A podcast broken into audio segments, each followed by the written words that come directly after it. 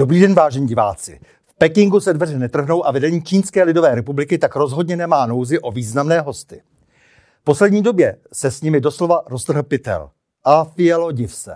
Jsou to zejména američtí politici a podnikatelé, kteří usilují o přijetí na nejvyšší úrovni.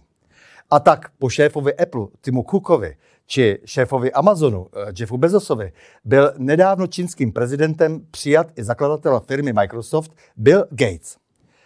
Pak přišly na řadu těžké kalibry politické.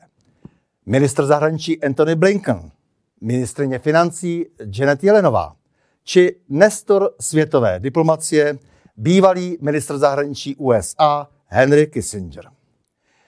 Všichni přitom deklarovali nutnost pokračování spolupráce, neboť v opačném případě by utrpěli škodu USA, Čína i zbytek světa. Eh, potvrzuje se i princip jedné Číny. Podobné závěry vyplynuly taktéž z evropského turné čínského premiéra.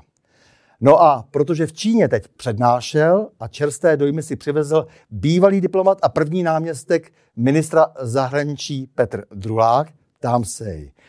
Vážený Petře, eh, co říkáš té naší kontrastní politice, protože eh, pořád jedeme eh, vlastně tu protičínskou a tchajvanskou politiku a mezi tím už Spojené státy dávno obrací. Nestalo se něco, že třeba se zadrhl posel z americké ambasády, který měl přinést instrukce, anebo není to tak, že my se nemáme plést do velké politiky, že to je jenom pro velké kluky a holky? Děkuji za pozvání, Stando. Samozřejmě to, co se dnes odehrává v české zahraniční politice, není neobvyklé. Nám se často stává, že jsme tak říkajíc papeštější než papež. To znamená, my děláme něco, co jako by jsme viděli Američanům na očích, i když Američané dělají něco úplně jiného. A je to určitá taková ta setrvačnost, je to určité podlézání. Ono, když před těmi lety se mluvilo o tom radaru v Brdech, tak američané ten projekt vlastně v určité chvíli podeps, eh, odepsali. A tady se pořád jela kampaň za ten projekt. Jo. To až když teda Obama zavolal do Prahy opravdu, že to nebude, tak jsme si uvědomili, že ne. Myslím si, že to je celkem obvyklé v tom smyslu, že my prostě si myslíme, že se takhle zavděčíme, děláme věci, které jsou proti našemu zájmu. V té Číně je to naprosto evidentní. A pak jako ti američané, těm američanům to nevadí, protože jim, oni vlastně aspoň vidí někoho, kdo dělá trochu ten tlak, kdo dělá, jakoby vyvíjí tlak na Čínu, kdy můžou říct, podívejte se, jak jsou s vámi v Evropě nespokojeni, ale nás to vlastně zase tak netrápí, my se s váma můžeme dohodnout a pak třeba těm Čechům domluvíme. Takže je to do určité míry česká setrvačnost a do určité míry tam může být i nějaká americká hra, kdy vlastně američanům nevadí, když někdo takhle okopává Číně kotníky. A hlavně česká hloupost a je to velmi potupné pro nás, pro všechny. Samozřejmě, je to potupné a je to trochu i legrační. Jo, je to mhm. legrační teda pro zbytek světa, pro nás, co bychom chtěli, aby se uskutečňoval nějaký národní zájem, tak to legrační není. Jeden pás, jedna stezka, nová hedvábná stezka, jak se říká, eh, to je projekt, k kterému přistoupil Západ relativně odpovědně, protože všichni chtějí být obchodně napojeni na Čínu, ale my jsme nějak poněkud vlažní. Opět se snažíme eh, odezílet sice zrtů Západu, ale asi zase špatně. Tak samozřejmě eh, u nás je ten zlom vlastně přišel s covidem, protože covid všechno utlumil, a po covidu se ty věci vlastně vracejí k normálu mezi Čínou a ostatními zeměmi, Spojenými státy, Německem, Francií. Prostě ty věci se vracejí k normálu. S, s Prahou tomu tak není. To znamená, neobnovují se ty linky. Měli jsme několik vlastně přímých leteckých linek mezi Prahou a Čínou. Ne, neobnovila se ani jedna. No a Česká republika zahájila to období, to období obnovování tím, tím, že zavřela konzulát v Čendu, v Sečuanu, v jedné z těch nejperspektivnějších mm. provincií.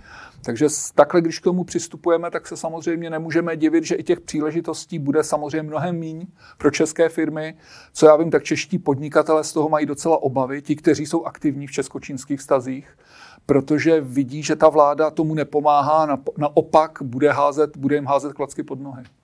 Eh, ty si před natáčením eh, říkal, že Čína přistupuje ke své historii tak, že nezavrhuje žádné období, ale snaží se naopak vždycky to pozitivní, eh, co se v tom historickém období stalo, použít i pro současnost. Poněkud to také kontrastuje s tím, jak my jsme černobílí často vůči své minulosti a možná, že tomu odpovídá i ten výrok, kdy si Kunderův v roce někdy 74, když on říká, v Čechách nebude nic odpuštěno, všechno bude bude zapomenuto. Takže mě docela zajímá prostě eh, to, to, to srovnání, jestli to takhle vidíš také, také tak. Já myslím, že Kundera měl vždy dar nějakou krátkou větou vystihnout podstatu poměrně složitého problému a tenhle výrok chápu tím způsobem, že my se vlastně z té minulosti nejsme schopni poučit. Jo, my, hmm. my jsme schopni ano. zavrhnout, zapomenout, ale to pak znamená, že o několik let později zopakujeme ty též chyby. Jo? Vys to naše vlastně tak, takové zvláštní podlézavé jednání, kdy ten náš velký bratr už ani o to nestojí třeba a my vlastně pořád jedeme v té linii. No v Číně je to trochu jinak. Oni k té historii, která je pro ně někdy velmi bolestivá a velmi složitá, přistupují tak, že to součást té historie, odmítají to, čemu říkají historický nihilismus, teda popírání té historie.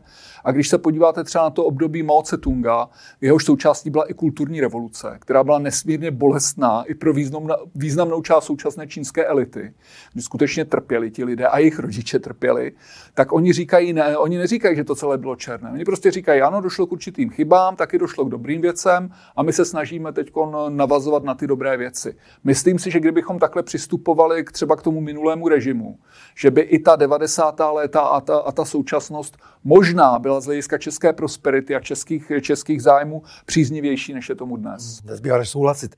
Eh, ten, když si pravil, když se ho ptali eh, novináři eh, na to, jak se vlastně srovnává hm, komunistická ideologie s kapitalistickou praxí v Číně. A on říkal, že ho nezajímá, jestli je kočka černá nebo bílá, ale že ho zajímá, jestli umí chytat myši.